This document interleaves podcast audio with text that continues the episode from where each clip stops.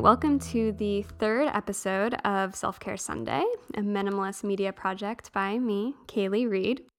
Every Sunday, only on Sundays, I'll release a new podcast episode exploring topics like mental health, entrepreneurship, burnout, social media, art, feminism, and of course, self care.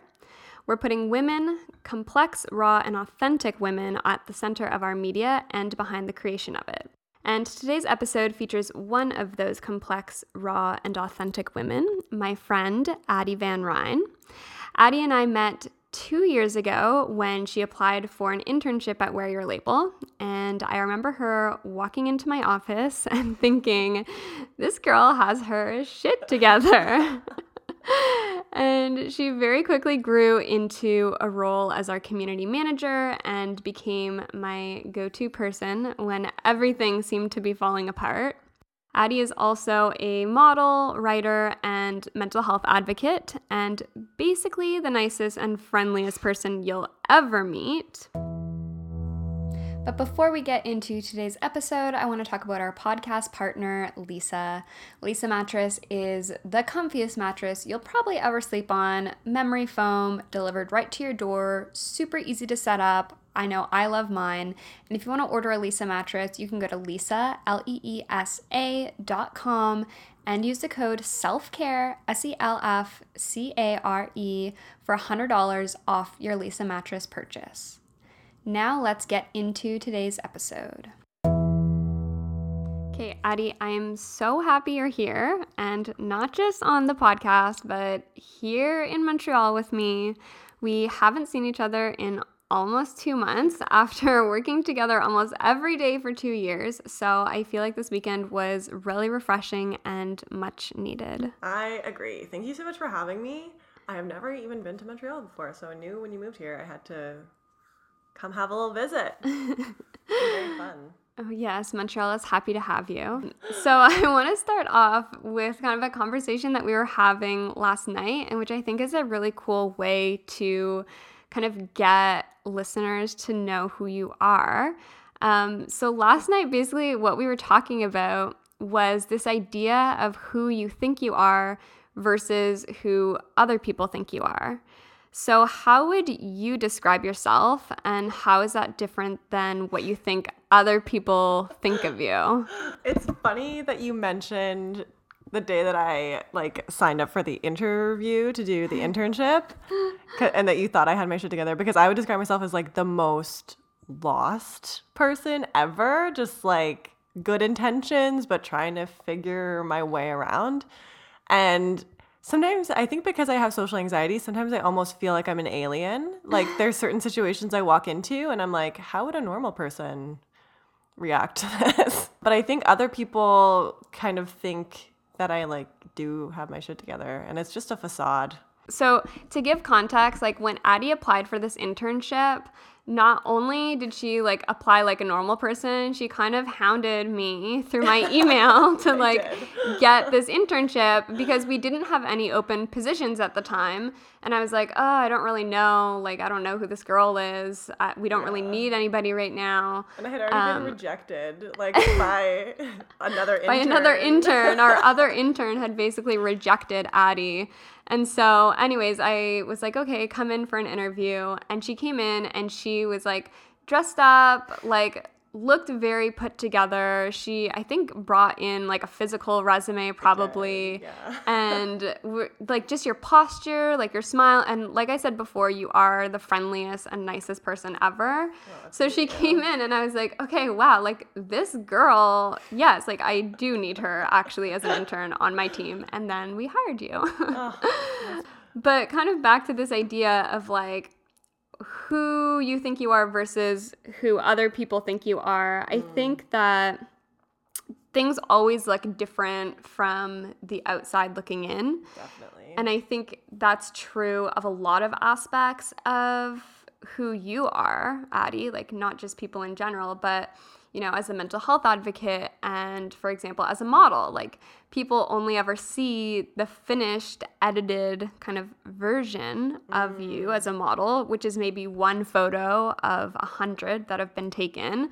Or on the runway, they see the final product, which is the show, but there's a million things that are happening behind the scenes that are not as glamorous. Yes. So, I mean, maybe to start off, how did you get into modeling in the first place? Okay, so to start off, I was like the most insecure teenager. Like, never thought I would get into modeling at all. I, when I was in university, I worked with some of my friends who were just in school for photography. And then a friend of a friend of mine um, lived and was like best friends with Lance, Lance Kenneth Blakeney, who would later become one of my best friends and a really big creative inspiration. The shoot that I worked on with Lance actually got into Vogue Italia. So after I did that shoot, it became kind of very easy to work with other photographers in the area because I had that as like my background. And that was your first shoot with Lance that got into Vogue. Yeah, and that was Lance's. Lance has been featured in Vogue a couple of times now, but that was his first one.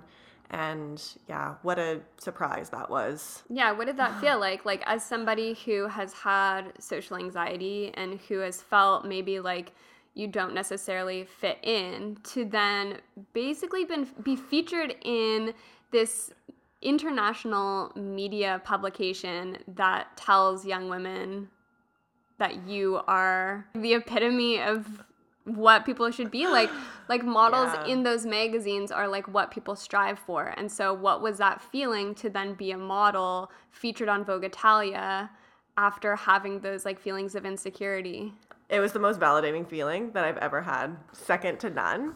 And it was such a surreal feeling, too, to see my face on the Vogue Italia website. That was so wild. So cool Yeah. I would say validating, though, for that exact reason, hmm. which is a problem because, you know, the media portrays women to be a certain ideal and it's toxic to us as a society. But in that very small moment, very validating. Very small.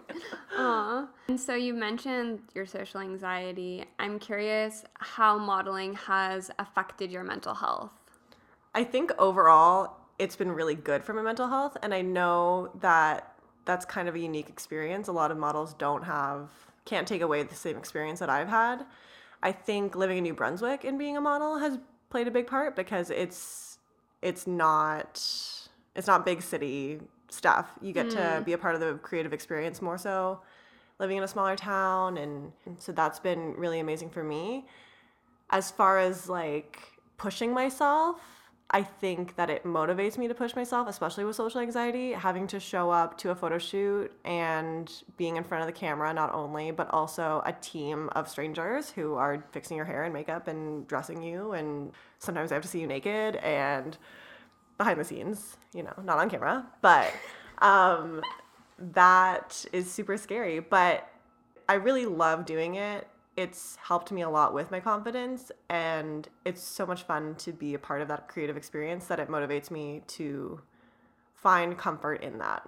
And I think you're right. Like the New Brunswick and kind of East Coast fashion and modeling scene is very collaborative, is Yes. very, um, people love to lift each other up and constantly work together.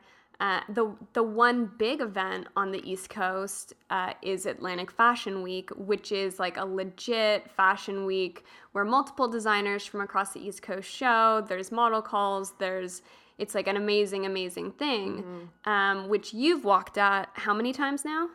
I've actually only walked the one time. And you wrote a blog post about what it's like to do Fashion Week with social anxiety, right?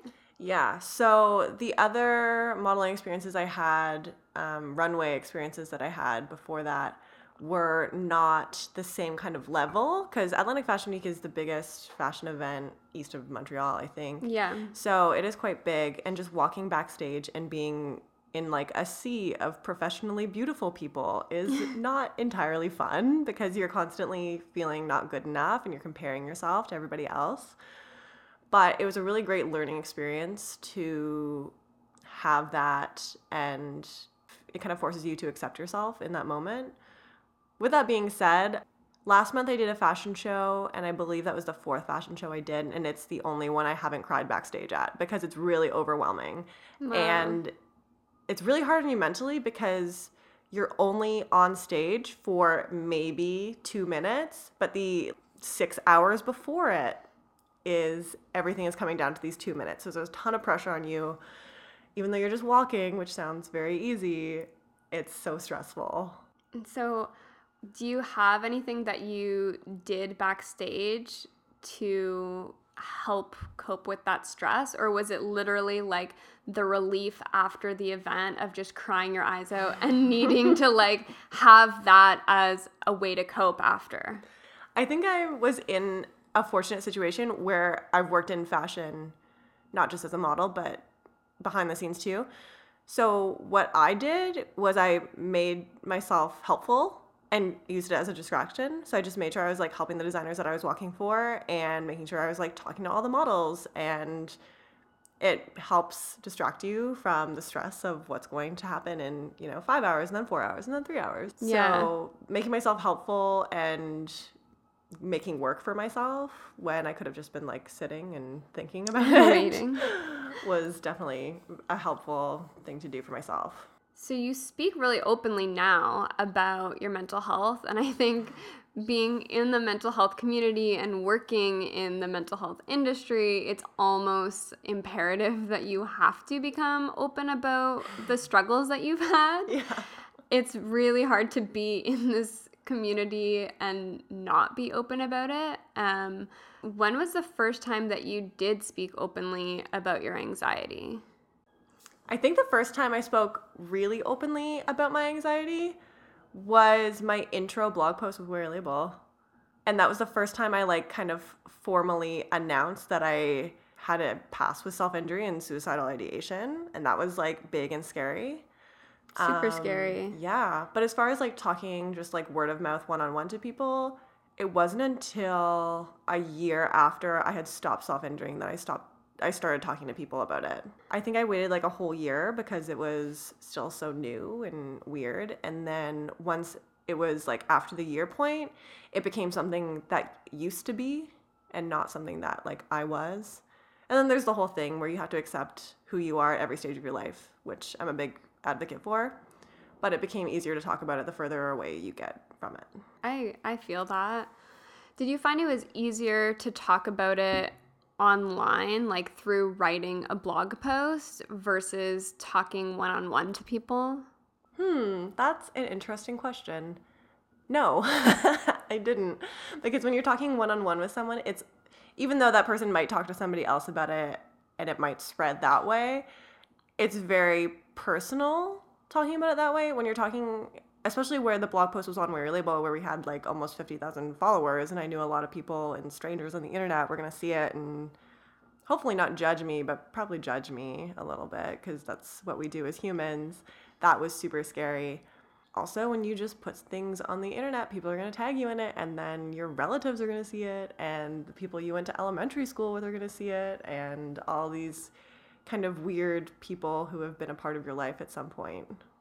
What was the reaction that you got after the blog post went live? Everyone was super nice about it, but I received a lot of messages from people being like, oh my God, I couldn't believe that that was a part of your life, that you felt that way. Because a lot of people, especially being from a small town and just living just a little ways away from it, everyone had a hard time wrapping their head around that because they knew me during those times and they saw a different version of me. They saw like the version I was giving people, and another version of what I was what was happening behind the scenes. Mm-hmm. Yes, it's this recurring theme of things on the outside looking in always being very different. And if I remember correctly, that week at work was kind of full of highs and lows for you. So not only were you sharing, you know, your entire personal mental health story with the internet, um, there was also things kind of going on behind the scenes. Yes, there's a few things going on just with my personal life that like I think that bad things typically happen in threes. So I was at number 2 and then my laptop died. I spilled an entire cup of tea on my laptop, which was not entirely my fault. but it was kind of my lifeline. And after a few days after that happened, we get, or you got, I guess they contacted you, an invitation to go travel to New York City and take um, the Moth workshop with the Jed Foundation, which is this amazing foundation. And their mission is to prevent suicide and promote emotional well being in youth. So they had read my blog post and thought I would be a really good fit for it and invited me to go to New York City, which was amazing. And what was that experience like? So actually, I flew to New York City the day after President Trump was elected. So that was a little bit scary going to America after that, if I'm being totally honest. When I got to the hotel, someone told me there was riots just like in front of the hotel an hour before I got there. And actually, that kind of set the mood for the workshop a little bit because I was the only Canadian in my module. I was working with a lot of other mental health advocates and who were American and personally affected by the election. And I think it actually made things a little bit more emotional almost. Yeah, it's interesting how like our environment and the things that go on in our life can very much yeah. affect like the internal narrative. Mm-hmm. So I did the the same workshop kind of the year prior, and I remember it being, like you said, like an amazing experience. And I think it's because they bring together people who get it, yes. like people who all have been through some sort of really deep emotional connection with mental health, the mental health community. Everybody has a story, and kind of the uh, point of the workshop is to better learn how to craft your story and mm-hmm. how to tell your story. Um, and then I remember kind of shortly after you got back from that trip, you had almost like a very opposite experience around sharing your story. Do you want to talk about that? Yeah. So I had shared my story at that point within the mental health community a lot, but I had the opportunity to share my story outside of the mental health community with a regular news outlet. And it was around self injury awareness day, was the theme. And I was excited about it. And I knew the reporter. So I was like, this is going to be great. It's going to be super awesome the way that the story came out, even though I go back and forth with this a lot in my head because I agreed to the interview. Everything that I said in the interview was completely true, but the way they told the story painted me in a very unfortunate light. I felt kind of victimized in it. And when I tell my own story or when I tell my story in the mental health community, I just tell it in a very different way. And it's empowering. Yeah, like it, when you tell it, it is empowering. And I even in that interview, he put that in that I felt empowered telling my story. But reading through that interview, it was just, uh, it was not a good experience for me, and I just couldn't log into Facebook because people kept tagging me in the story. Because overall, I think it raised awareness for the cause, but at like my own cost. Yeah. So yeah, that wasn't a fun experience. Yeah, it's super hard talking about. I mean, number one, talking about any mental health experience that you're going through. Like, there is still so much stigma associated with it, but internally i think is what i find the hardest mm-hmm. to talk about is just like getting past your own personal barriers yes um, and self-stigma um, you mentioned not being able to log onto facebook after that article came out do you feel like social media plays a big role in your own mental health journey? I think that social media can definitely play a big part in your mental health. For one thing, it's just a distraction.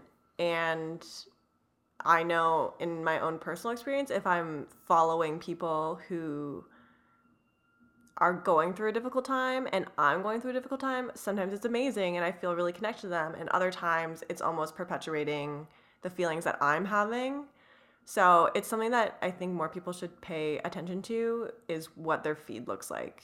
Yeah, like curating that safe space for you yeah. online. Yeah. Um, because we you know, within the mental health community, we have these opportunities to go to events like this Jed Foundation workshop mm-hmm. and be surrounded in person by people who are really supportive and really get it. And I think it's important for us to do that online as well so that when we leave those spaces, you're still feeling supported and encouraged and connected. Sometimes I know it's really necessary to take a break from social media, even if you feel like it is a place that you go for inspiration or to be connected to your community. It still has these negative effects. And I know you took a social media cleanse recently, and I tried to do the same. I wasn't as good as you were. what did you learn from that? I think what I learned, the biggest lesson is that just that social media is a big distraction from real life. We don't really think of it as a distraction from real life because it's portraying real life because you see everybody's real life on it. But for me personally, I go home at the end of the day and I just sit on social media when I could be doing productive things. Like I recently learned, started learning the guitar again. I think that's a more productive skill because you're learning something, where on social media, it's just a place where you can just veg out and like not have to think too much. It becomes like a background noise in your life. Mm-hmm. I've gone on probably five different social media cleanses this year, and this one was the longest one. Like sometimes I'll do it only for a few hours. I'll delete all the social media apps off my phone, but this one I did it for three weeks. I mean, you literally go through withdrawals because mm. we're all addicted to our phones. I'll pick up my phone, even though I deleted the Instagram app, and like go click where it used to be, and it's not there. And then I have to put my phone back down and be like, okay, that's not there. What else are we gonna do right now?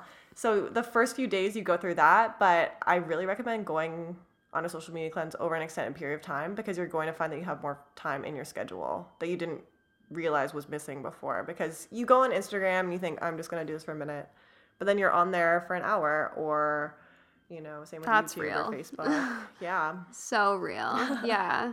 So now that you have reinstalled all of your social media apps are you putting any like barriers in place or like are you doing anything to monitor your social media usage or do you feel like after taking a break you just like need to kind of freely be able to go on social media again. My rule this time around is that I'm only going to be on social media to have fun because I used to worry about my aesthetic a lot, like what my feed looked like. And also, I'm always worried that I'm posting too many photos of myself because I'm a model. It's mostly photos of creative projects I've worked on. So I've always been really aware of when I'm posting like too many photos of my face. Oh, that's so interesting. Yeah, so I'm really concerned about people thinking I'm vain for doing that. And I would always have a photo in between each of my portraits that I've like worked on. And it's my work and I'm really proud of it and I want to share it with people. So my rule now is just that I'm having fun and I'm not worrying too much. And if I'm worrying too much, then I I'm gonna delete it again. Then you need to take another break. yeah, oh, I like take another that. break. I mean, social media was invented to be fun, and now we've taken it all to like a whole new level. So every episode finish with a quick fire round where you can answer with either one word or one sentence. Okay. You up for it? Sure. You can't say no. okay. okay. Here we go. What's your zodiac sign? I'm a Gemini Cancer cusp, but I identify mostly with Cancer. What inspires you? Right now, Jack White. What intimidates you? People who are not friendly. What's one thing that you think people don't know about you? I'm a really picky eater, but I'm trying super hard to change that because I think I'm missing out on a lot of things. What is your favorite place in the world? Read's Cafe in Fredericton, New Brunswick. And what does your perfect self-care Sunday look like? Honestly, today was a really good self-care Sunday. We like went out for breakfast and it was snowing and so pretty in Montreal. That was really nice. Also, naps are nice. Naps and pizza are good. And also, inspired by Jack White, I've been thinking about challenging myself creatively, and I think that that's a good activity for self care Sundays too. Thanks so much for tuning into this episode of Self Care Sunday. If you want to find and follow Addie on Instagram, it's at Alexandra the Optimist, formerly known as Sadie But Addie. And if you want to follow Self Care Sunday or be notified about new podcast episodes, we launch every Sunday, only on Sundays. You can find us on Instagram at Self Care Sunday or get notifications on our website, selfcaresunday.co. Happy Self Care Sunday, everyone.